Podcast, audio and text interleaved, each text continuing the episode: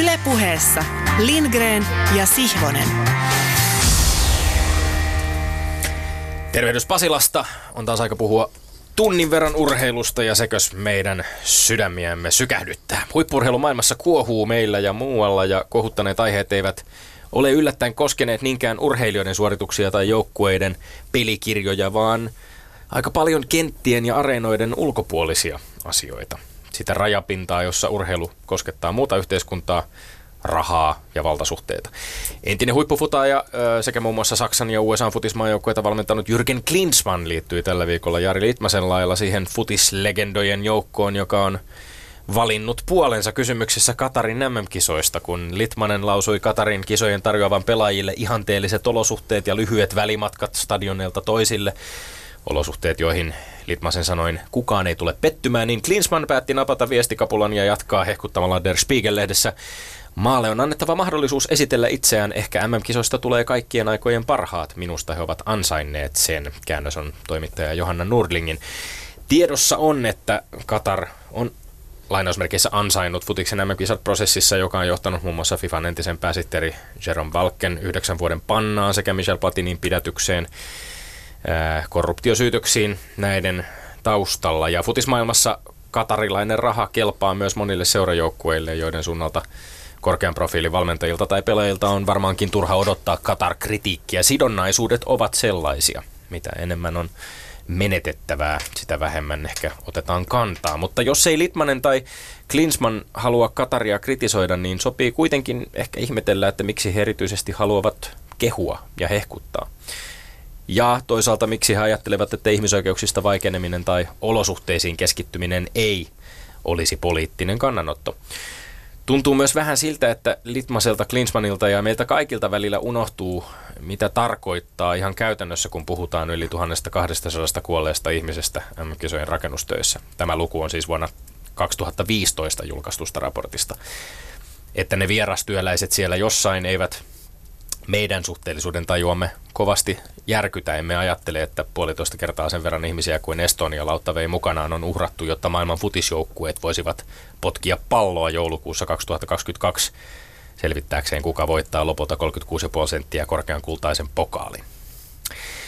Usein ajatellaan, että vain puheet tai teot ovat riski, että vaikenemalla voidaan välttää ongelmia, mutta tässä on ainakin omasta mielestäni perustavanlaatuinen ongelma. Englanniksi sanotaan silence is complicity. Hiljaisuus on osallisuutta, vaikka sana osallisuus ei ihan oikeutta ehkä sanonnalle teekään. Complicity tarkoittaa osallisuuden lisäksi myöskin rikoskumppanuutta. Se tarkoittaa tavallaan syyllisyyttä. Ja toisinaan pelkkä paikka urheilukatsomossa ja viereisessä penkissä istuva henkilökin voidaan tulkita kannanotoksi. Tämän sai huomata Ellen DeGeneres, talk show-juontaja ja koomikko, joka istui entisen presidentin George W. Bushin vieressä Dallas Cowboysin omistaja Jerry Jonesin aitiossa Jonesin kutsusta seuraamassa NFL-liigan ottelua Cowboysin ja Green Bay Packersin välillä. Liberaalin Ellen DeGeneresin minglailu Bushin kanssa herätti kovasti ihmetystä ja kritiikkiä, mihin hän itse vastasi paljon huomiota saaneella videolla ohjelmassaan, jossa puolusti ystävyyksiä myös sellaisten ihmisten kanssa, joilla on eri arvomaailma, sekä painotti kiltteyttä kaikkia kohtaan. Mutta George W. George w. Bush ei ole ihan kuka tahansa kaveri, vaan hän on entinen valtiojohtaja, jonka, joka monien, monen, monien mielestä tulisi tuoda kansainvälisen oikeuden eteen vastaamaan syytöksiin sotarikoksista. Näyttelijä ja ohjaaja Mark Ruffalo twiittasikin vastauksessaan DeGeneresille, olen pahoillani, mutta ennen kuin George W. Bush on saatettu vastuuseen Irakin sodan rikoksista, emme voi edes alkaa puhua kiltteydestä. Mustavalkoisia aikoja elämä, kenen joukoissa seisot, kenen vieressä istut vaikkapa futismatsissa. Näinä päivinä kaikki on julkisempaa kuin koskaan ja samalla ainakin potentiaalisesti poliittista. Mitä isommista nimistä on kyse, sitä isompia ovat myöskin sosiaalisen median aallot ja ihan perinteisen median kirjaimet. Ja useimmiten keskustelu palaa rahaan, valtaan ja imagoon. Aina välillä myös ehkä rohkeuteen ja riskeihin. Muihinkin kuin rikuun. Vieraanamme on tänään Olympiakomitean huippurheiluyksikön joukkuepelien lajiryhmä vastaavaksi viime joulukuussa nimitetty entinen lentopalloammattilainen ja lentopallovalmentaja Lauri Hakala. Lämpimästi tervetuloa Lindgrenin ja Sihvoseen. Kiitos. Lauri Hakala, sä oot perän, pelannut urallas viidessä eri maassa, valmentanut sen jälkeen Suomen, Sveitsin, Slovenian ja Hollannin maajoukkueissa sekä useissa seurajoukkueissa eri puolilla maailmaa. Oletko omalla työurallasi lentopallolun parissa törmännyt sellaisiin tilanteisiin, jossa urheilun ulkopuoliset asiat, oli ne sitten mitä tahansa, työntyy tavalla tai toisella joukkueen sisään ja ehkä aiheuttaa sellaisia näkyviä jakolinjoja pel- pelaajien tai, tai valmentajien kesken? No olen ollut sillä tavalla onnellisessa tilanteessa, että tällaisia ei kyllä ole ollut. Ainakaan ei tule mitään isompaa mieleen tällä hetkellä ja, ja aika rauhassa ollaan saatu tehdä sporttia. Tietysti sitten joukkueiden ympärillä tapahtuu kaikkea muuta ja joukkueiden sisällä, mutta niin kuin varsinaisesti politiikka ja urheilu eivät ole törmänneet. Niin tämä on jossain määrin yllättävää jopa, jos ajattelee esimerkiksi Sloveniaa, että kuitenkin Balkanilla, jossa on ihan lähihistorian aikanakin ollut sotia myöten politiikka hyvinkin voimakkaasti läsnä. Että se ei sitten kuitenkaan ole välttämättä aiheuttanut sellaisia aaltoja, jotka olisi häirinnyt sitä urheilun tekemistä. Ei, ja meilläkin oli joukkuessa Slovenia, Kroatia, Serbejä ja siellä mennään sulassa sovussa, että, että ei sillä tavalla arjessa näkynyt. Tietysti niin kuin talousvaikeudet ja muut, mutta ne on sitten luku sinänsä. Eli parhaimmillaan tietysti se, mistä täälläkin usein puhutaan ja mitä, mitä korostetaan, että urheilu voi olla myöskin yhdistävä tekijä, äärimmäisen tärkeä. Ja urheiluhan on yhdistävä tekijä tässä studiossa joka perjantai, koska me olemme Lindgren ja Sihvonen. Mm-hmm. Mutta me emme ole urheilupuheen salvukukkoja. Nyt sietää tässä alussa, kun kiskaisen eräänlaisena piipun avaajana todella filosofisen ajatuksen urheilusta, kaikkein oppineimmankin kuulijan olla tarkkana. Mitä aion sanoa, ei ole koskaan ennen sanottu maalla ei merellä, ei suomalaisessa urheilupuheessa, ei edes kaikkein kokeellisimmissa urheilupuheohjelmissa, saati valmentajakoulutuksissa. Pyydän, mitä kohtelemme, että myös vieraamme valmentajien valmentaja Lauri Hakala on tarkkana, sillä on mahdollista, että tässä nyt esittämääni ajatusta voisimme hyödyntää ohjelmassa tuonnempana, jahka pohdimme sitä, miten on mahdollista, että Slovenia on niin kova maa muun muassa lentopalloilussa. Maksoin tämän kuluvan viikon tiistaina hintaa, eli käytin tyyristä aikaani kuuntelemalla Pasilassa Longplayn iltakoulussa ja Tommi Melenderiä, Antti Nyleeniä ja koko Hubaraa koskien esseiden kirjoittamista ja esseistä yleisemmin.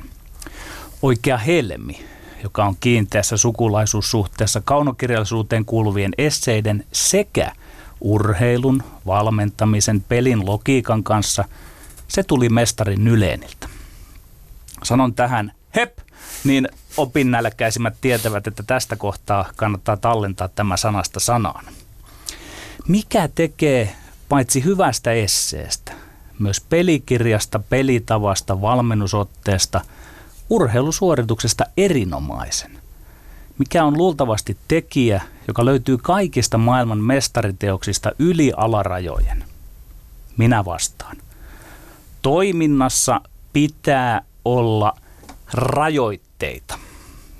Ne rajoitteet tulevat joko olosuhteista tai laajemmin kulttuurista, tai koolla olevien ihmisten persoonista, mentaliteeteista, tai viime kädessä ne rajoitteet on itse tuottamalla tuotettava toimintaan. Sitä rajoitetta voi kutsua myös hankaluudeksi.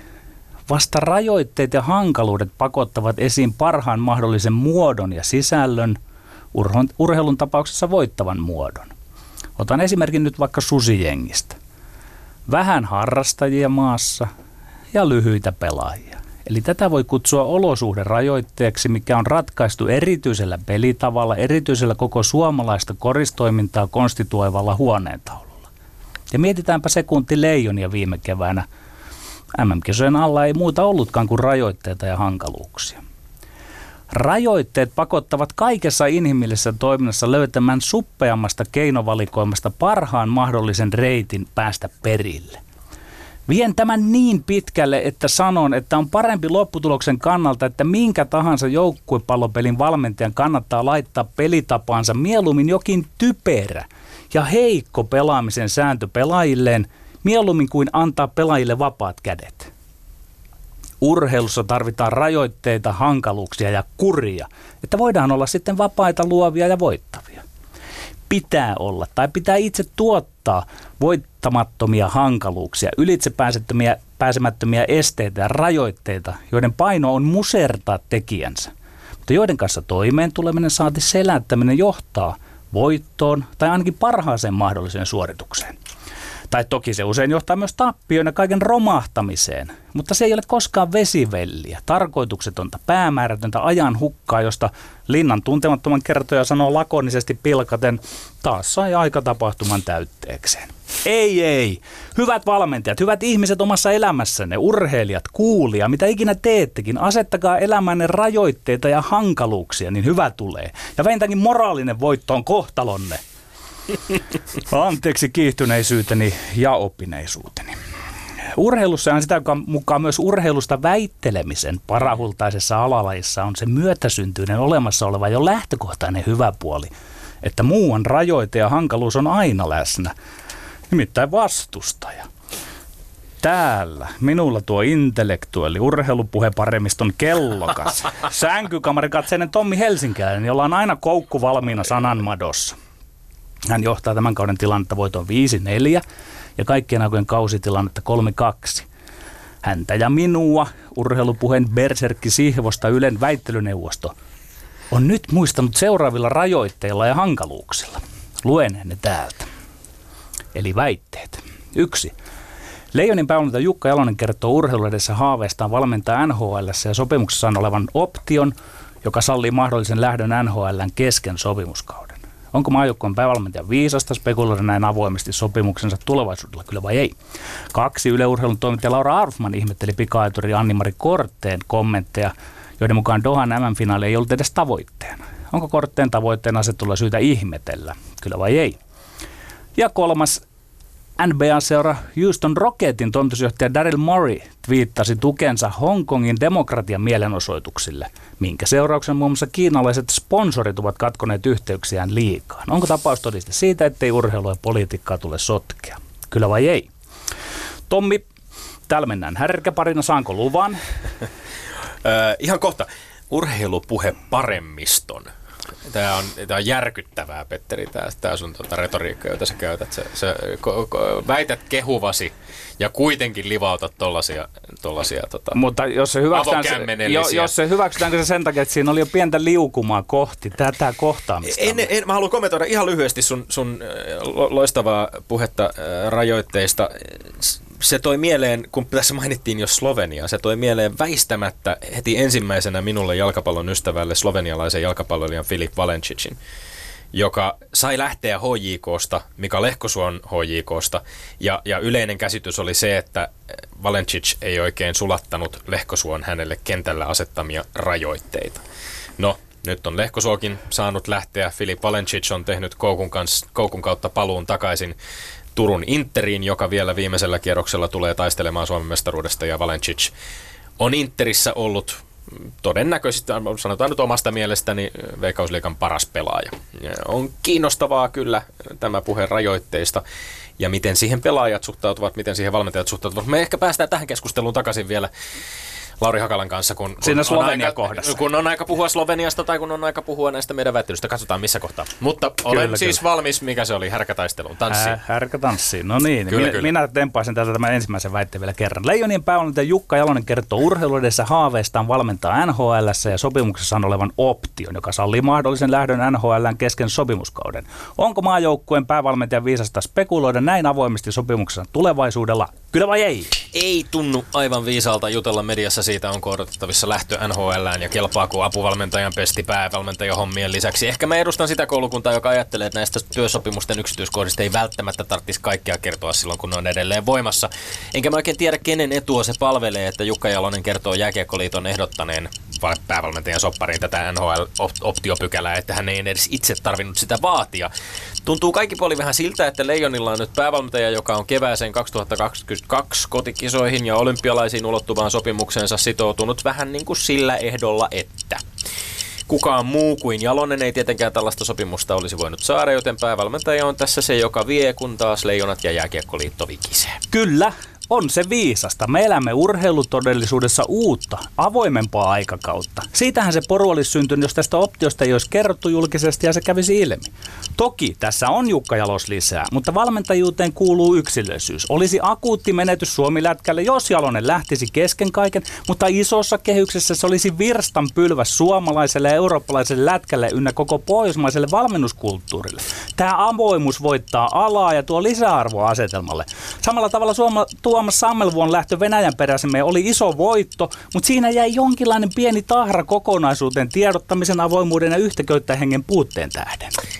Petteri, mä haluan haastaa tässä heti saman tien. Onko kokonaisvaltaisesti oikeasti suomalaisen jääkiekkoilun voitto, jos Jukka Jalonen saa NR-pestin? Ja jos on, miksei? Koska eihän hän valmentajana NHL Suomea edusta, vaan ihan itse. No siinä ensin moitit, että Jalonen vie, mutta nyt sinä korotat jalosta suotta, koska hän on aivan loistava valmentava, mutta järjestelmä on valmis heti ottamaan hänen paikkansa sieltä. Sinne pannaan uusi kaveri tilalle, eli ei se niin suuri pettymys ole, vaan kyllä se on enemmänkin suuri voitto, jos saataisiin Jalonen NHL etkö, etkö sinä näe aidosti tässä mitään ongelmaa sitoutuneisuuden kannalta? Koska en siis, todellakaan. Ei, ei, ei, kai, ei kai tämmöinen NHL-valmennuspesti myöskään tosta noin vaan tipahda Jukka Jalosen syliin ilman aktiivisia toimia häneltä itseltään, niin silloin tekee mieli kysyä, miten sitoutunut Jalonen voi olla Leijonien päävalmentaja. Erittäin sitoutunut. Jos on niin sanotusti haku päällä NR, Kysytkö minulta, niin vastaan, että erittäin sitoutunut. Tunnen miehen ja tiedän hänen työskentelytapansa. Hän kykenee tuolla kokemuksella viemään tavallaan hänen ajatuksiaan, kahta, ei, hänen ajatuksiaan ei lainkaan harhauta se, että jos hän aktiivisesti jo on hakemassa itselleen töitä Tässä liigasta, jonka, josta saatu, pest, saatu pesti menisi Leijonien päävalmentajan pestin edelleen. Tässä tapauksessa kirjassa. en usko, että Jukka Jalosta yhtään hetkaltaan se, että hän, hän on niin rutinoitunut ammattilainen, hän on jo voittanut niin paljon, että hänellä ei ole no, mitään no, tavallaan niin hävittävää tässä. Jos me tässä niin. haastamaan ja sä puolustelet, niin kysytään tätä siltä kannalta, että eihän tämä Jääkiekkoliiton kannaltakaan ole mikään ideaalitilanne. Hehän joutuvat käytännössä koko ajan olemaan varautuneita siihen, että kyllä, pitää hankkia uusi mies pesti. Ei, kyllä tämä on Jääkiekkoliiton kannalta erittäin hieno tilanne, että meillä on tämmöinen päävalmentaja, jota voidaan niin viedä vielä sitten niin vientituotteena tuonne NHL tarvittaessa. Vientituote. Kyllä, kyllä. Jukka Jalonen on suomalaisen jääkiekon vientituote. On yksi, niin hänestä on... Toinen väite. Yle Urheilun toimittaja Lauri, Laura Arfman ihmetteli pikaituri Annimari Kortteen kommentteja, joiden mukaan Dohan MM-finaali ei ollut edes tavoitteena. Onko Kortteen tavoitteen asettelua syytä ihmetellä, kyllä vai ei? Väittäisin, että kyllä kortteen tavoitteiden pohtiminen tai ihmettely on jopa kriittisen urheilumedian tehtävä. Eikä urheilija mielestäni ole itse reagoinut tähän kriittisen urheilumedian tai sosiaalisen median arvosteluun viisaamalla mahdollisella tavalla väittäessään aikamoisella twiittivyöryllä, että tämä taas todistaa, että mikään ei kelpaa negatiivisille urheilutoimittajille. Tietysti Anni-Mari Korte voi asettaa omat tavoitteensa juuri sellaisiksi kuin haluaa. Ei siinä ole mitään epäselvää eikä mitään kysyttävää. Korte voi olla tyytyväinen saavutuksiinsa tällä kaudella, kuten varmasti moni urheilun ystäväkin on. Mutta jos kesken MM-kisojen toteaa, että no, tavoitteet on jo saavutettu, eikä pyrkimyksenä ole edes päästä finaaliin, koska parikymmenystä on sellainen harppaus, jota ei voi mitenkään ottaa, niin kesken kilpailun se kuulostaa vähän luovuttamiselta. Ja urheilutoimittajalla on täysi vapaus pohtia, että miten tällainen istuu huippurheilun kilpailueetokseen ja vaatimuksiin. Ei, ei sitä ole syytä ihmetellä. Miksi olisi? Urheilija mahdollinen esikuntinen määrittelee tavoitteensa ja sen, miten niitä kommentoi ja tuo esiin. Kortteen tavoitetta luonnehtii realismi, eikä oikeastaan muunlainen tavoite urheilussa ole tolkullinen. Korte voi tähdätä tulevaisuudessa maailman kahdeksan sakki jollain aikavälillä, mutta ei Dohassa. Joku tolku pitää sentään ihmettelyssäkin olla. Haloo, Korten koko ura oli pitkiä aikoja telakalla. Korten ennätys on 12.72. Dohassa finaali olisi tarvittu aikaverta olisi peräti 12.65. Korte tiesi oman tasonsa hämmästyttävän hyvin jo ennen koko kisoja. Että jos pääsisi sinne jonnekin 1280 paikkeille. Perättäisin sanoen, kortteen tavoitteen asetus ei ole mitään ihmeteltävää. No tässähän kriittinen journalisti Sihvonen asettuu aika heittämällä Team Kortteen puolelle ja, ei, ja toisteli ei. aivan, aivan yhteen. Tämän aivan panen nyt merkille, lähes samoilla, sa, lähes samoilla sanamuodoilla ei. kuin mitä Korte itse puolustautui. Sä puhut realismista. Tarkastellaan tätä Dohaa vähän. Jos pika-aitojen finaaliin mentiin seitsemän sadasosaa paremmalla ajalla kuin Kortteen ennätys ja SC-aika, niin mä en aivan ymmärrä, minkä takia urheilijan pitäisi jo etukäteen kuitata täysin epärealistiseksi Hän tiesi olosuhteet, hän tiesi sen, sen, että kuuntele, hän on jo ihan täynnä Petteri, tätä kautta. Kuuntele, Costa Rican Vargasilla, Costa Rican Vargasilla, joka meni viimeisenä finaaliin ajalla 12.65. Oma ennätys oli Dohaan tultaessa 12.75. Se oli kolme sadasosaa korttien ennätystä ja kauden parasta aikaa heikompi. Eli niin vaan semifinaalissa tämä nainen juoksi maansa ennätyksen ja pinnisti kahdeksan joukkoa. Ei tässä puhuta mistään Kyllä. utopistisista Tomi. valtavista eroista. Puhutaan Si- parista sinä, sinä esitit aukottoman logiikan, mikä pitää pait, paikkansa paitsi muualla kuin huippuurheilussa. Se on tässä nyt se, niin kuin se ongelma. Se, ja se, että mitä järkeä, kun sä puhut, että pitää olla kriittinen urheilujournalisti, niin kriittinen takia urheilujournalisti pitää- katsoo aitomistekniikkaa, harjoittelua, ei sitä, mitä Twitterissä kirjoitellaan tai tavoitteeksi sanotaan. Ai no, Hei. Aituri itse tuntuu katsovan aika paljon sitä, mitä Twitterissä kirjoitellaan. Ja korttien kommenteista paistaa, paistaa vähän sellainen fiilis, että hän kokee jopa niin kuin kunniansa tulee loukatuksi, jos toimittaja on eri mieltä urheilijan tuloskehityksestä, tavoitteista tai saavutuksista. Ja musta se on erikoista, että hän kesken kilpailun kokee edes mitään tarvetta kommentoida sitä, missä hänen Mutta tavoitteensa mut kun on. kukaan muu kuin urheilija itse ei voi asettaa tavoitteita, hänellä on ei oikeus siihen. eikä tarvi. Kolmas väite. NBA-seura Houston Rocketin toimitusjohtaja Daryl Morey viittasi ho- tukensa Hongkongin demokratian mielenosoituksille, minkä seurauksena muun muassa kiinalaiset sponsorit ovat katkoneet yhteyksiään liikaan. Onko tapaus todiste siitä, ettei urheilua ja politiikkaa tule sotkea? Kyllä vai ei? Ei, tämä Houston Rocketsin tapaus ei ole todiste siitä, että urheilua ja politiikkaa ei tule sotkea. Tämä on, tapa, tämä on todiste siitä, että urheilua ja politiikkaa ei lopulta voi mitenkään pitää erillään. NBA on liiga, jonka arvopohja ja julkinen kuva viime vuosina on perustunut vahvasti sananvapaudelle. Se, että tällainen toimija kun NBA törmää ongelmiin tehdessään miljoonabisnestä Kiinan kaltaisen sortohallinnon kanssa, jossa sananvapautta rajoitetaan rajusti, ei ole mikään ihme. Se ei ole mikään yllätys. NBA joutuu nyt todistamaan, mitkä arvot sille on tärkeimpiä, ja tähän on äärimmäisen mielenkiintoista ja tervetullutta, toisin kuin se, että bisnekset vain rullaisivat entisellä ja kaikki pitäisivät turpansa kiinni. Kyllä, tapaus on yksi todiste lisää siihen, ettei urheilun puolelta pidä sotkea politiikkaa urheiluun. Politiikan puoleltahan toki urheilu yritetään tämän tästä vetää mukaan urheiluun. Urheilupolitiikka on sitten erikseen, kun päätetään vaikka urheilupaikkarakentamisesta. Mutta tämä Morihan veti twiittinsä takaisin. Eli auktoriteetti ei riittänyt. Oma takapuoli on tärkeämpi kuin ihmisoikeudet. Miksi? No siksi, ettei viihdepisteistynyt huippurheilu, eli tässä tapauksessa NBA, anna selkänojaa aidon politiikan tekemiselle urheilupositiosta käsin. Urheiluinstituutiona on suojaton ja sanaton, jos aletaan oikein tehdä politiikkaa. Lopulta siinä kärsii itse urheilu, joka menettää omien arvojansa arvon, eli olla paikka, joka kutsuu puolensa pelin ja kilpailun sovinnon ääreen niin oikein kuin väärintekijöitä. Ää, mä, mä en tiedä oikein, miten mä ottaisin tuosta kiinni, koska toi oli, jos sua lainaisin vähän, niin vähän tällaista vesivelliä taas, Petteri, kaikin, kaikin puolin, mitä sä tässä Si- esit. siis, Muista siis se- minä, minähän kerroin siitä nyt, kun sinä sanoit, että urheilua ja politiikkaa ei voi välttää, niin tästä olisi vain välttänyt, kun tämä herra toimitusjohtaja olisi pitänyt suunsa kiinni tästä asiasta, eikä siitä hänen positiostaan käsi, missä hän on töissä, olisi kerännyt itselleen, seuralleen ja urheilulle vaikeuksia. He erittäin helppoa pitää urheilu ja politiikka tässä Aa, tapauksessa erillään. Kyllä, kyllä. Eli olet tuppisuisuuden kannalla. Ja Hongkongin mielen... Mä voin kertoa sulle nyt, että Hongkongin Niin tehän mielenosoitukset... syytätte myös hiljaisuutta. Hongkong, kyllä, Hongkongin mielenosoitukset demokratian puolesta on totta. Kiinan hallinnon yliherkkyys kaikille valtion kohdistuvalle kritiikille on totta. Ja sen takia tässä on kohu syntynyt. Länsimaisessa demokratiassa elävän urheiluseuran toimarin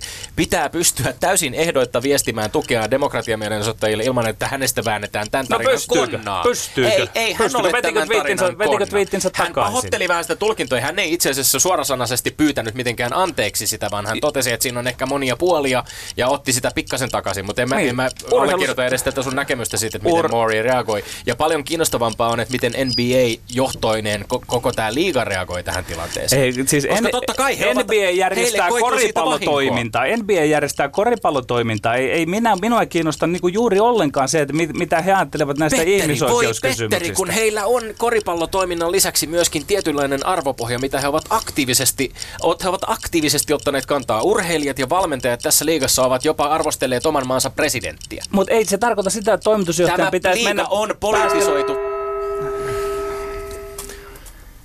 Joskus meitä on moitittu huokauksista, nyt tuli yhteen ääneen molemmilta huokaus, joten siitä, siitä, tas, siitä menee, tasaa. tasan menee miinuspisteet huokauksista. Katsotaan kohta, pääseekö päivän tuomari Lauri Hakala huokailemaan meidän argumenttien äärelle. Ylepuheessa Lindgren ja Sihvonen. Pienet taputukset, taputukset studiossa. Taputusten jälkeen äh, siirrämme tehtävän tuomari Hakalalle. Joten voit käydä nämä siinä järjestyksessä, kun haluat. Me to- toki arvostamme aina sitä, että jos, jos tota, jännitys säilyy viimeiseen asti. pyritään siihen, kuten esimieheni Mika Lehtimäki tässä sanoi, niin olisi mahtavaa, jos nämä striimattaisiin. En ole kaikkia jaksoja kuunnellut, mutta tässä elekielestä olin antamassa jo pisteitä tässä kesken esityksen ja sitten huomasin, että sehän ei välity kuulijoille, joten se ei ole reilu, ei ole reilu peli. Tuota, tehtävä ei ole helppo, mutta ei sen, Sehän on mukava kuulla. Se ei, on ei, mukava sen, ei sen kuulla. tarvitse ollakaan, olette hyvin valmistautuneet, valmistautuneet näihin tehtäviin.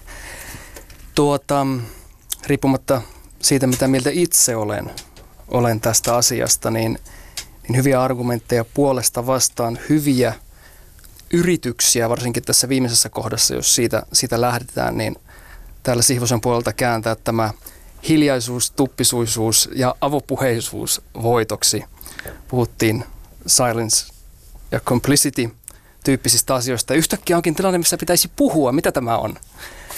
Mutta mä annan tästä kuitenkin Tommille ää, tämän plussan ää, tällä, mitä hän sanoi lopussa tästä arvopohjasta. Arvopohjasta kyseisessä, kyseisessä organisaatiossa. Eli kolmasaiheessa äh, käänteisesti lähdettiin liikkeelle, eli äh, tässä NBA, NBA Kiina-selkkauksessa. Kyllä, kyllä. Siitä tuli ensimmäinen pluspiste. Si- siitä onnittelut. Siitä Lindgren. onnittelut. Katsotaan, miten nämä plussat ja miinukset jakautuu, tai tuleeko, tuleeko lentopallo tulosta vai minkälainen tulos tulee lopulta. Niin, lasketaanko plusseja vai pisteitä vai? Kyllä. Tämähän on siis, äh, jos katsotaan pohjoisamerikkalaista äh, urheilumediaa, niin, niin tämähän on siis valtava, valtava äh, uutisaihe tällä hetkellä ja, ja tota, saa nähdä minkälaisia käänteitä tässä vielä tulee. Äh, 500 miljoonan katsojan markkina on arvioitu NBAn, NBAllä olevan Kiinassa. Ja, ja se on, se on siinä, siinä niin kuin, äh, jos Yhdysvalloissa asuu vajaat 330 miljoonaa ihmistä, niin, niin siitä voi jo vähän vetää viitteitä siitä, että minkälaisista asioista puhutaan. Nythän esimerkiksi on tullut myöskin äh, jo esiin se, että, että taloudelliset menetykset liikalle koko tämän selkkauksen seurauksena saattaa olla sellaisia, että ne vaikuttavat jopa seurojen palkkakattoihin. Eli ne tulevat näkymään myöskin niissä äh, pelaajien tekemissä tileissä ja siinä, että ketä voidaan, ketä voidaan pestata ja ei, joten aika kauaskantoisia vaikutuksia voi yhdellä twiitillä olla. Se onko, on Tommi, onko Tommi niin selväksi. nyt, että, että oletko samaa mieltä, että nyt on käymässä niin, että jos yksittäinen pelaaja olisi sanonut tämän, niin siitä ei olisi noussut ollenkaan. Eli tavallaan pelaajat on jätetty ikään kuin sille vapaalle alueelle, No että it- he voivat ottaa kantoja. Mutta sitten kun ikään kuin urheilujohtajat alkavat ottamaan, niin sitten siitä otetaan tilille herkemmin. No tämä on kiinnostavaa sikäli, että kyseessä oli nimenomaan Houston Rocketsin äh, toimitusjohtaja, joka otti kantaa. Houston Rockets on tietysti kiinalaisnäkökulmasta äärimmäisen kiinnostava organisaatio, koska aikanaan Yao Ming, kiinalaistähti, pelasi nimenomaan Rocketsissa, joten Rockets on organisaatio, jota varmaan ehkä tarkkaillaan erityisellä tavalla. Mutta ku- kuuntelin itse asiassa yhtä podcastia tällä viikolla, jossa käytiin aika kiinnostavaa spekulaatiota siitä, että että voipi olla, että tämän, tä, tällainen samankaltainen kannanotto pelaajan, ainakaan kenenkään näistä niin kuin ihan tähtipelaajista suunnalta, olisi ollut aika paljon epätodennäköisempi, koska heillä on myöskin siihen omaan brändiinsä ja omaan paitabisnekseen liittyviä intressejä Kiinan markkinoilla. He eivät välttämättä olisi valmiit ottamaan tällaista riskiä. Ja musta tuntuu vähän, että siis ehkä tämä Daryl Morey kuitenkin niin kuin kyse saattoi olla vaan vähän sellaisesta ohimenevästä ajatuksesta, ehkä asiasta, johon hän ei ollut välttämättä perehtynyt kauhean hyvin, ja jonka seurauksia hän ei ihan varmasti ainakaan ollut, ollut kyö, kyennyt ennustamaan, että siitä tulisi tällainen di- diplomaattinen selkkaus lähitul- lähestulkoon. Mm. No, mutta, Niin, mutta- y- yksi Lindgrenillä ja Siivossa on nolla. Voisin ennustaa, että tämä aihe on sellainen, joka tulee kyllä jatkumaan useamman viikon ajan tavalla tai toisella. Saa nähdä, mihin Kiina, Kiina NBA-suhteet kehittyvät. Joo. Me, me peruutetaanko sitten äh, kakkos- vai ykkösaiheeseen? kakkoskohtaan. Kakkosaiheeseen, kyllä. Mennään Animari käänteisessä- Kortteeseen. järjestyksessä takaisin. Tähän täytyy sanoa, että Tommi kyllä niin kuin avasi tämän, tämän kyseisen argumentin hyvin vakuuttavasti ja käteni vapisi tuossa keskimmäisen rivin oikeanpuolisen ruudun kohdalla jo, mutta sitten kun sinne mentiin edes takaisin, niin, niin, niin huomasin, huomasin täältä Sihvosen puolelta sellaisen peliliikkeen, että hän syytti, tai ei syyttänyt, mutta ilmoitti vastapelurille, että ei ollut muuten katsomassa sitä tekniikkaa, kuinka se suoritus tapahtuu ja sitä arkea, missä se tulos tehdään. Ja tästä annamme Sihvoselle pluspiste. Pitkä, Kyllä, pal- kyllä. pitkä pallo ratkaisi tälle puolelle nyt sitten. Hyvä. Kyllä, kyllä.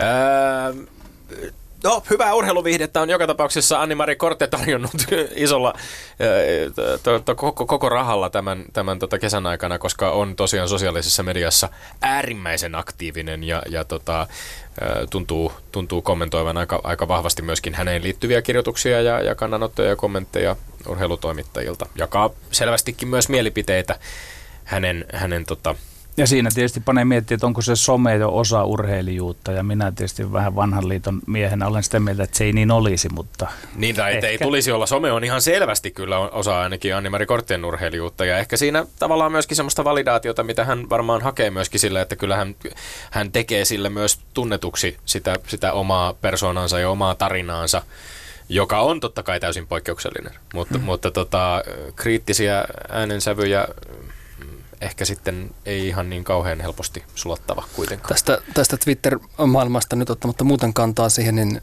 me ollaan kahdessa aiheessa oikeastaan kyllä, ollut kyllä. Twitterin äärellä. Ollaan, tämä. ollaan ja, ja tässä niin kuin, äh, siksi minun vetosikin tämä, tämä aitomistekniikka-argumentti täältä, koska, koska sitten äh, tietysti niin kuin kyseistä urheilijaa tuntematta tai muuten, niin se on myös työkalu tehdä itseään tunnetuksi ja, ja, ja maailmaa ja, ja kaikkea muuta. Että, tota, Kyllä. No meillä oli yksi aihe, joka ei pyörinyt Twitterin ympärillä ja se liittyi Leijonien päävalmentaja Jukka Jaloseen ja NRiin. Minkälaisia ajatuksia tämä kiista herätti? Jälleen riippumatta siitä, mitä itse tästä asiasta ajattelen, niin se, se, lähti, se lähti liikkeelle hyvin. Sitten sit mä jotenkin ajattelin, että siinä vähän jäätiin semmoiselle juupas eipäs linjalle. Vähän mentiin ees takaisin ja, ja palloteltiin. Nyt tässä teen sellaisen, sellaisen peliliikkeen, että mä ää, annan tästä pisteen Tommille – mutta syy ei ole oikeastaan se, mitä sä sanoit, vaan se, että mä koen, että sä olisit voinut ehkä ampua sen argumentin aika helposti alas sanomalla vaan, että hei, se oli jääkekkoliiton ehdotus. Alkujaankin se optio. Eli Petteri olisi voinut ampua tämän. Petteri olisi saanut, saanut siitä, siitä koin, koin niin. Mm. Niin ei kuitenkaan tapahtunut. Ja... Tiesin tämän hyvin, mutta ei juolahtanut tuohon kielen päähän, niin nyt sitten tappion karvas kalkki tulee. Eli mutta niin se otetaan vastaan tässä Piippuun jäänyt kuti. Kyllä, kyllä. Ratkaisi. Kyllä, kyllä. Tämä on, tämä on hyvä peruste Joo, siinä. Kyllä, Kretski, anteeksi kesken, Kretski sanoi, että 100 prosenttia laukauksista, mitä et ammu, niin ei mene sisään. Kyllä, nyt Kyllä. jäi se, nyt jäi se tuota Vantaimerin kiskasematta täällä. Kyllä, tämä muistan jossain koripalloareenalla myöskin jossain tota, yhdysvaltalaisessa yliopistossa nähneeni, että, että tota 100 prosenttia kaikista heitoista, joita ei heitetä, niin ei mene sisään. Öö, näin on käyty öö, väittelyt läpi ja, ja tuomarille kiitos ansiokkaasta arvioinnista, hyvistä kriteereistä. 6-4 taitaa olla sinulle.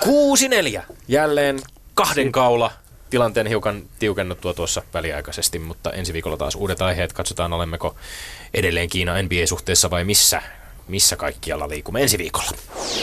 Ylepuheessa Lindgren ja Sihvonen.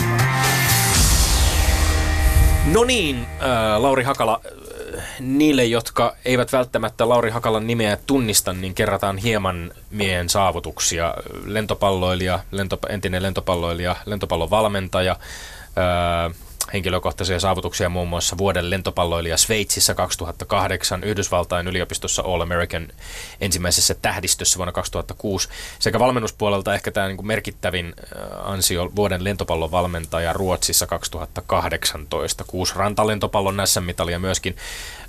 Valmennusuralla on toiminut apuvalmentajana Yhdysvalloissa Pepperdine Universityssä Kaliforniassa, Venäjällä Dynamo Kazanissa ja Sloveniassa ACH Vollissa. Maajoukkuetasolla apuvalmentajana Hollannin naisten ja Slovenian miesten lentopallomaajoukkueessa päävalmentajana kolme kautta kotimaan mestaruusliigassa Lekavolleissa sekä Ruotsin Elitseriinissä. Sollentuna VKssa, josta tuli tämä aiemmin mainittu vuoden lentopallovalmentajan titteli.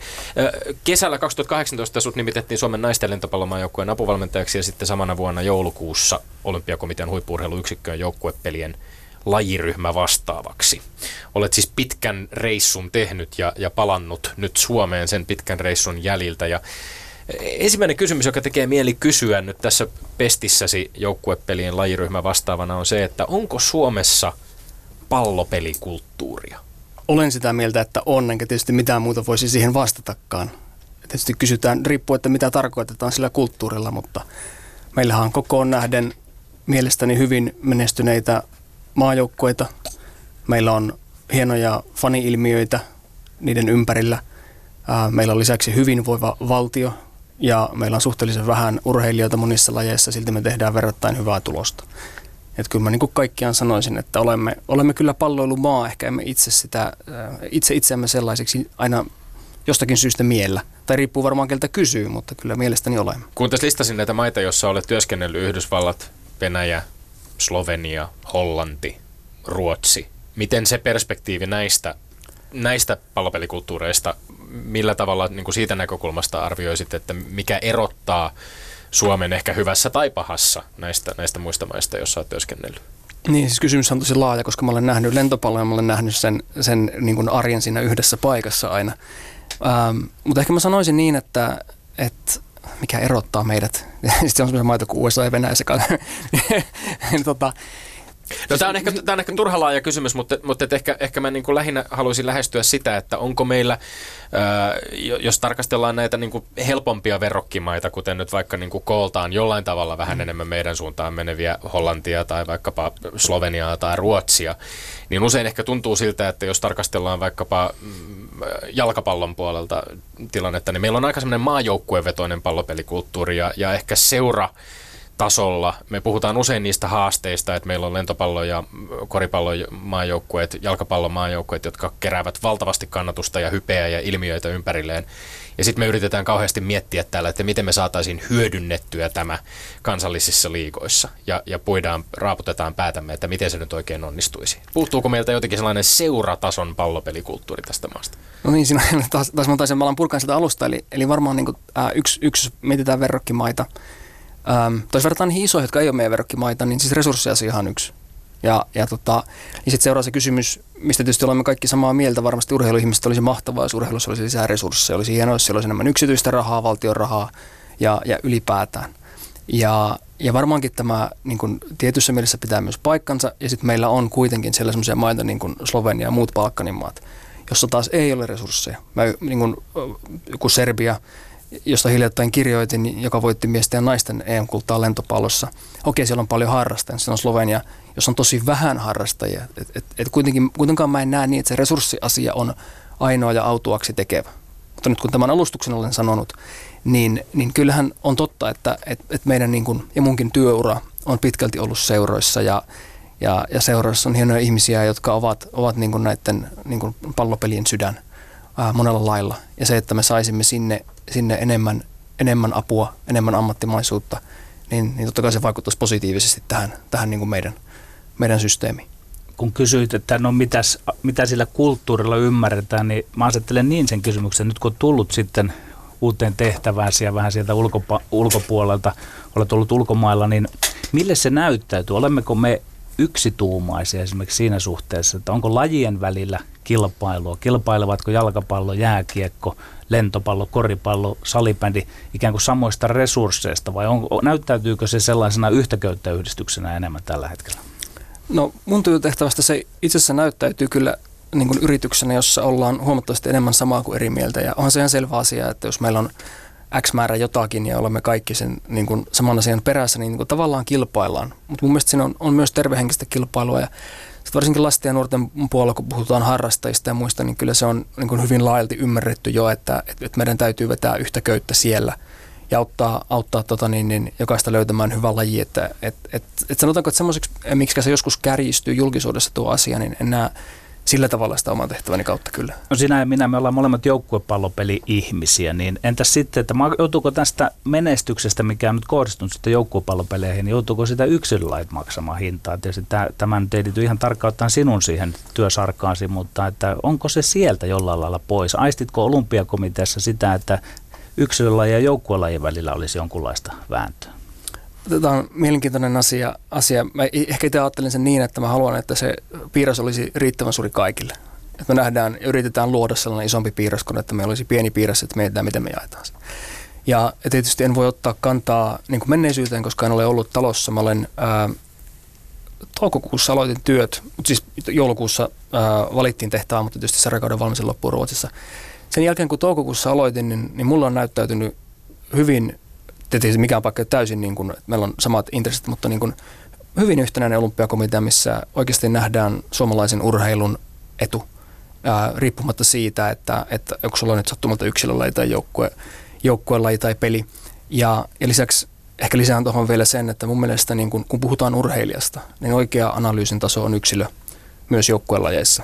Että ne yksilöt tekee hyvän joukkueen, heidän kehittäminen on, on merkittävää ja, ja sillä tavalla niin kun yksilölajeja ei voi verrata keskenään, joukkuepelejä ei voi verrata keskenään. Jos kun yritetään verrata ristiin, niin se menee vielä enemmän, enemmän tota, ää, monimutkaisemmaksi. No Lauri Hakala, sä oot tehnyt käytännössä koko uras pelaajana ja valmentajalla lentopallon parissa. Nyt, nyt sitten oot hypännyt pestiin, jossa vastuualueena ei ole enää yksi laji, vaan on, on tulee vastaat yhteistyöverkostosta niinkin monipuolisten lajien kesken kuin jalkapallo, jääkiekko, koripallo, käsipallo, lentopallo, salibändi.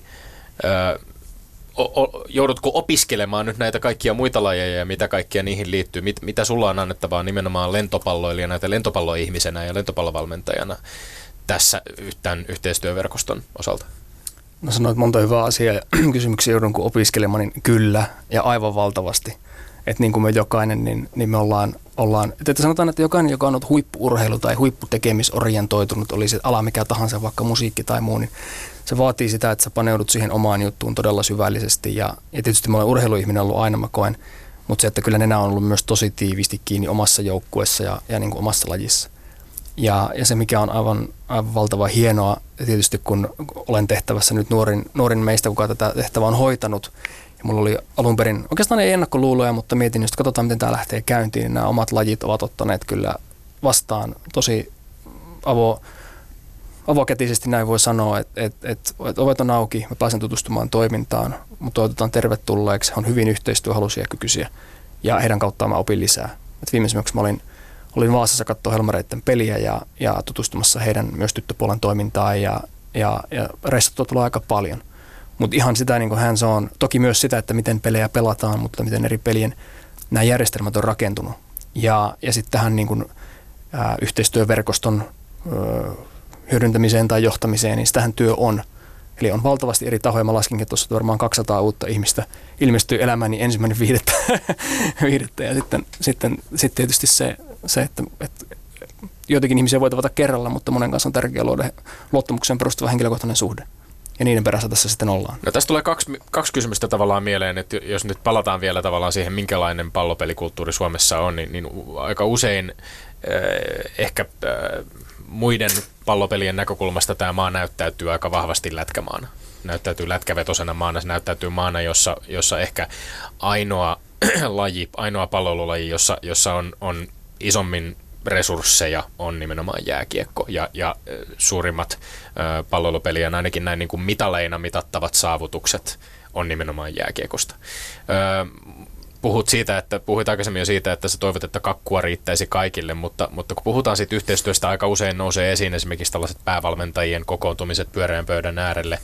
Ö, kaksosainen kysymys, onko semmoinen jakautuminen jotenkin lätkään ja sitten näihin muihin lajeihin, ja sitten toinen osa tätä kysymystä on se, että mitä se konkreettinen, sanoit, että 200 ihmistä, 200, 200 uutta ihmistä ilmaantui elämääsi, mutta että mitä se yhteistyö käytännössä tarkoittaa, ketkä, ketkä niitä suunnitelmia ovat luomassa siitä, että miten, miten tätä yhteistyötä tehdään paremmin? Joo, eli tota, ensinnäkin se, että et kyllä, kyllä siinä ollaan niin oikeasti pyörän pöydän ääressä, kun joukkuepeliasiantuntijaryhmä kokoontuu, kokoontuu ja, ja tietysti niin kuin nyt toit jääkiekon esille sinne, enkä halua nostaa yhtään omista lajeista, mutta jääkiekko voin kommentoida ainoastaan sen, että, että ei ole sattumaa, että he ovat menestyneet. Ja, ja että kulttuuri on avoin, se on hyvin avoin oppimiselle ja, ja yhteistyölle ja niin, niin edelleen. Ja siellä ollaan todellakin, todellakin niin kuin yhteisen hyvän äärellä niin sanotusti. Siis mun työhön kuuluu äh, vuosittainen kehitys- ja tukiprosessi jokaisen lajin kanssa, lajiriihiä, mitä meillä on kesälajeille nyt syksyllä ja sitten talvilajeille jääkiekolle keväällä – Ää, eli heidän hui, kun eri lajien huippurheilujohtajien ja, ja maajoukkueiden kanssa niiltä osin, kun tuemme lajeja, käydään läpi yhdessä suunnitelmia mietitään, missä kohdin olympiakomitea voi olla avuksi. avuksi ja, ja, tota, ja sit mitä tähän joukkuepelien yhteistyöhön tulee, niin asiantuntijaryhmä, niin aikanaanhan päävalmentajat alkoivat tapaamaan. Ja, ja nyt niin tarkoitus on, että tavataan monilla eri tasoilla. Eli tuossa eräs, eräs näistä meidän huippurheilujohtajista sanoi hyvin, että jos päävalmentajat tapaa, niin pyramidin pää saa toiseltaan vaikutusta. Ja mitä varhaisemmassa vaiheessa siellä alhaalla me tavataan, niin meillä pystyy tapaamaan seuratoiminnasta vastaavia ihmisiä, nuorisotoimesta vastaavia ihmisiä, valmennusosaamista vastaavia ihmisiä. Naisten maajoukkueiden päävalmentajat toki myös haluan nyt nostaa, nostaa että, että tarkoitus on oikeasti todella järjestää se, se, se niin, että pystytään saamaan parhaita malleja toiselta lajelta. Mikä sinun analyysisi on siitä, että minkä takia kuitenkin Suomesta on nyt pikkuhiljaa tullut enemmän joukkuepallopelimaa ehkä kuin yksilöurheilumaa? Eli kysymys on se, että analyysisi, mitkä ovat ne meidän vahvuutemme? Voit peilata sitä tietyllä lailla laji, oman lajisi kautta ja muuta, mutta mihin tiivistyy tämä kaikki? Niin kuin, miten meistä on vähitellen tullut enemmän. Niin, ja, ja mitä me tehdään oikein tavallaan joukkuepallopeleissä? Öm, on valtava määrä lajeja, joista mä tiedän hyvin vähän tai ei mitään, joten en pysty, en pysty niin kuin ehkä, ehkä vertaamaan johonkin niihin, mutta yksi asia, mikä, mikä pelejä yhdistää, on peli itsessään. Ja, ja se, mitä mä nyt sanoisin tämän, jos englanninkielessä on sana play, se kuvaa sitä paremmin, niin kuin peli, tai, peli tai leikki, niin ähm, se ei ole vain jotain, mitä me teemme, koska meillä on kivaa. Että sehän on luomakunnan tapa valmistaa meidät todellisuuden vaatimuksiin. Ää, leikki on se keino, millä, millä ihmiset ja nisäkkäät ja vaikka minkä tason eliöt ja oliot oppivat. Ja, ja meidät on piuhoitettu leikkimään. Ja siinä on semmoinen sisäistä motivaatiota lisäävä tekijä ihan siinä lajiharjoituksessa itsessään. Itsessään. Ja, ja mä uskon, että sillä on jotakin merkitystä sen kanssa, että tunnetaan vetoa niihin. Ja samalla tavalla eräs asia, mistä varmaan tänään puhutaan tuossa kohta, voi olla vaatimustaso ja määritetään harjoittelu ja tällaiset asiat, niin, niin myös se, että kun me mietitään kovaa harjoittelua, niin peleillä on se valtava etu, että kova harjoittelu voi oikeasti olla leikin omasta. Toki se on muillakin lajeilla, mä en sano sitä, mutta siinä on jotakin, kun sä pelaat ja sä teet sen yhdessä muiden kanssa, joka on koukuttavaa. Ja me ollaan nimenomaan analyysin mukaan Suomessa osattu lähestyä sitä peliä jotenkin niin hyvin, että se, sitä kautta nyt ikään kuin se joukkopallopelien asema on noussut. Peli on jotain lailla. Onko, oletko huomannut sellaista, että meillä olisi peli ytimessä yli lajin rajojen tavalla? No on, onhan peli yksi asia, mikä, mikä yhdistää, yhdistää pelejä. Ja tässä on, tässä on varmaan niin kaksi, kaksi asiaa. Yksi, että me tiedämme, että pelaamalla oppii. Okay? Me tarvitaan tietty määrä pelaamista ja, ja muun muassa lapsuusvaiheessa niin myös vapaata pelaamista. Sitten tarvitaan myös määrätietoista harjoittelua ja se vaatimustason nostoa. Eli niin kuin balkanilaiset nämä pelikulttuurit, niin nehän pelaa ja leikkii ne, ne jätkät siellä niin kuin lähes joka lajissa ja, ja se on, se on niin kuin se on jollakin tavalla erilainen osa heidän kulttuuria kuin se on meidän. He osaa tehdä sen mun mielestä jotenkin tosi vaativalla tavalla. Ja, ja mä en ole päässyt näkemään riittävästi meidän, meidän nyt joukkuepelejä vielä arjessa, että mä osaisin vastata tuohon niin tyhjentävästi tuohon kysymykseen, mutta että varmasti me on tehty asioita hyvin ja, ja, ja varmasti se, että et, et nuoret löytää joukkuepelit on hieno asia, koska sitä kautta tullaan sitten myös muihin lajeihin. Mutta jos otin tuossa rivien välistä kiinni tai yksittäistä sanosta, niin onko ne parannuksen kohteet nimenomaan siinä jossain vaatimustason nostamisessa tällaisessa? Koska nyt kun sinä olet tuossa pestissä, niin totta kai arvotenkin ajattelet jotain, että mitä voidaan tehdä vielä paremmin ja nyt, nyt voisit vähän puhua niistä. Joo, siis ähm, tässä on, riippuu, riippuu siitä, että minkä, ähm, minkä tason harjoittelusta me puhutaan. Sanoisin, että, että vaativuus tai vaatiminen, niin sillä on huono kaiku. Sillä on vähän semmoinen kaiku, että jos puhutaan, liian, jos puhutaan nuorten tai lasten urheilusta, niin ajatellaan, että jos se on liian vaativaa, niin sitten se on totista. Jos ajatellaan, että se on vaativaa, siellä ehkä räyhätään. Ehkä se ei ole hyväksi meidän lapsille. Ehkä ehkä tämä rajoitteet, jonka toit tuossa alussa esille, niin kuvaa tätä tilannetta hyvin, että että et päästäisiin sellaiseen tilanteeseen, missä me, me ymmärrettäisiin laajasti, ja siis nämä kaikki mun lajit ymmärtävätkin sen, mutta niin puhun kentän laajuisesti, siihen tilanteeseen, me ymmärtäisiin, mitä laadukas ja kehittävä harjoittelu on. Ja mä en pelkää sanoa myös sitä, että, että se voi ihan hyvin olla kehittävää harjoittelua hyvinkin nuorille. Mulla on kohta kaksivuotias tytär, jonka kanssa me heittelemme käpyjä, ja se voi olla 15 minuuttia päivässä tietyllä tavalla vaativaa ja leikinomaista. Ja se on 15 minuuttia. Hän ei, hänestä ei tule ammattimainen käpyjen heittäjä. Hän ei hanki 10 000 tuntia käpyjen heittämisessä. Mutta tietyt kriteerit isi pitää huolen, että siinä toteutuu. Ja se on kivaa. Hän kehittyy siinä. Että päästä semmoiseen maailmaan, jossa me ymmärretään, että minkälainen harjoittelu kehittää. Ja sitten me osattaisiin opettaa sitä oikeastaan kaikilla tasoilla. Ja silti se olisi kivaa. No sanotaan näin, että, että, että, että, että, että ensisijaisesti äh, me tarvitaan urheilijoita, jotka koukuttuu siihen, että me rakastetaan urheilua, me halutaan liikkua. Ja se pitäisi olla siellä varhaisessa vaiheessa mukana. Mutta jos me ollaan riittävän taitavia opettamaan, niin mä uskon, että me pystytään myös vähitellen lisäämään sitä vaatimustasoa tavalla, missä me nähdään, että se kehittyminen on koukuttavaa. Yle puhe. Hyvin pitkälti saman äärellä kuin, kuin mitä olimme näytelmäkirjailija Juha Hurmeen kanssa, kun puhuttiin nimenomaan leikistä ja ihmisestä olentona, joka, joka leikkii. Öm, no, sinä olet saanut leikkiä ammatiksesi lentopalloilun parissa sekä pelaajana että sitten valmentajana, mutta sä ammennat myöskin hyvin paljon erilaisesta valmennukseen ja valmennusfilosofioihin liittyvästä kirjallisuudesta, joka käy ilmi myöskin sun blogissa, jossa kirjoitat hyvin paljon, annat, annat myös, jaat myöskin eteenpäin tätä kirjallisuutta. Mutta ootko itse, koetko, että oma valmennusfilosofiasi on enemmän peräisin näistä opuksista tai niistä opeista, joita olet, olet lukenut vai, vai siitä kokemuksesta, jota oot lentopalloilijana ja lentopallovalmentajana saanut? Öö, sanoisin niin, että varmaan molemmista, mutta ehdottomasti eniten siitä esimerkistä, minkä mä Yhdysvalloissa sain. Eli mä en ollut itse sen tasoinen pelaaja, että, että mä olisin ollut olympialaisissa. Mä olin, olin ihan hyvä pelaamaan lentopalloa, mutta mä en olisi pelannut maailman parhaissa liikoissa. Mutta mä valmensi yliopistossa entinen USA päävalmentaja, ää, ihminen, joka oli luonut Yhdysvaltain lentopallon järjestelmän tai ollut luomassa sitä.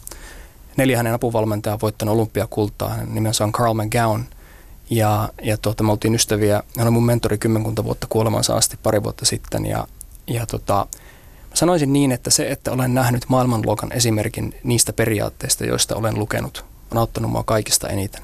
Monen sellaisen asian ymmärtäminen, mihin mä kasvoin itse, uskomaan lahjakkuuteen ää, ja joihinkin muihin asioihin, jotka eivät lopulta olleet niin hirvittävän hyödyllisiä, niin se, että kun mä näin sekä sen, että mä ymmärsin, mitä kehittävä harjoittelu niin kuin oikeasti niin kuin fysiologisesti ja taidollisesti on, mitä motorinen oppiminen on. Ja sitten se, että mä näin ihmisen, joka oli konkreettisesti äärimmäisen vaativa, mutta edelleen hän oli äärimmäisen lämmin. Ja se oli asia, joka kiehtoi mua, koska sellainen hän on turvallinen auktoriteetti. Se on niin kuin turvallisen auktoriteetin arkkityyppi. Ja kuitenkaan ani harva ihminen on sellainen. Että mehän tarvitaan – kasvaaksemme terveiksi aikuisiksi, niin me tarvitsemme ihmisen, jonka kanssa meidän keskushermosto on rauhassa, me ollaan turvassa. Ja, ja semmoinen ihminen, jos pystyy myös olemaan vaativa, niin se on voittamaton kombo. Niitä ihmisiä on vähän.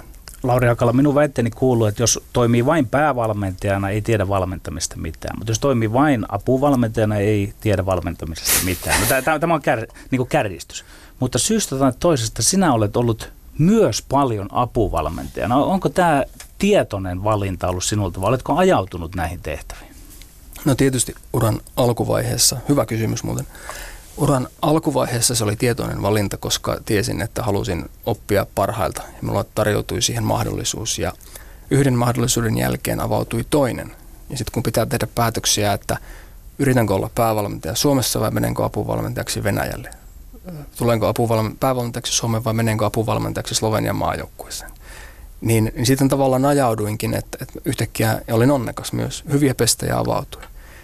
Seurasin niitä. Ja sitten Slovenian jälkeen tiesin, että nyt tarvitsen myös päävalmentajakokemusta ää, seurajoukkueesta. Ja sen jälkeenkin toimin apuvalmentajana sitten. Mä laskin jossakin vaiheessa kuuden tai seitsemän eri päävalmentajan apuvalmentajana olen ollut ja on ollut hyvin rikastuttava.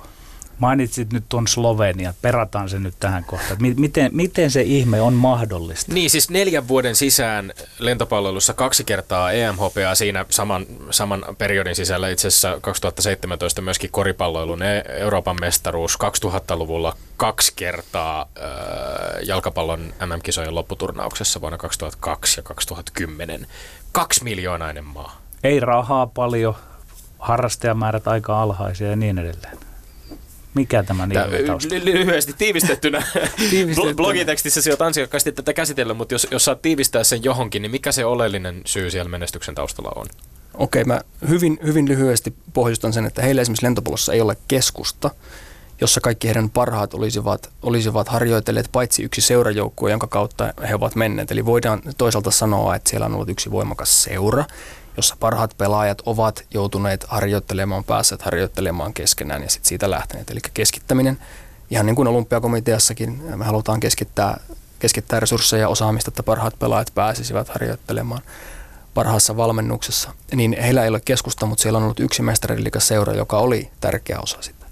Mutta heillä ei ole järjestelmää, joka toisi niitä urheilijoita tähän lajiin. Heillä on 1900 lisenssipelaajaa, kun minä olen edellisen kerran nähnyt tämän, ja he pistivät Bulgarian, Venäjän ja Puolan nippuun, kun niin päättivät Stositsessa entisessä kotihallissa. Ja mä sanoisin niin, että asiat eivät ole helppoja siinä maassa. Ne ei ole helppoja millään tasolla. Ja ne harvat, jotka tulevat sen myllyn läpi niin sanotusti, niin he ovat aivan valtavan voiton tahtoisia.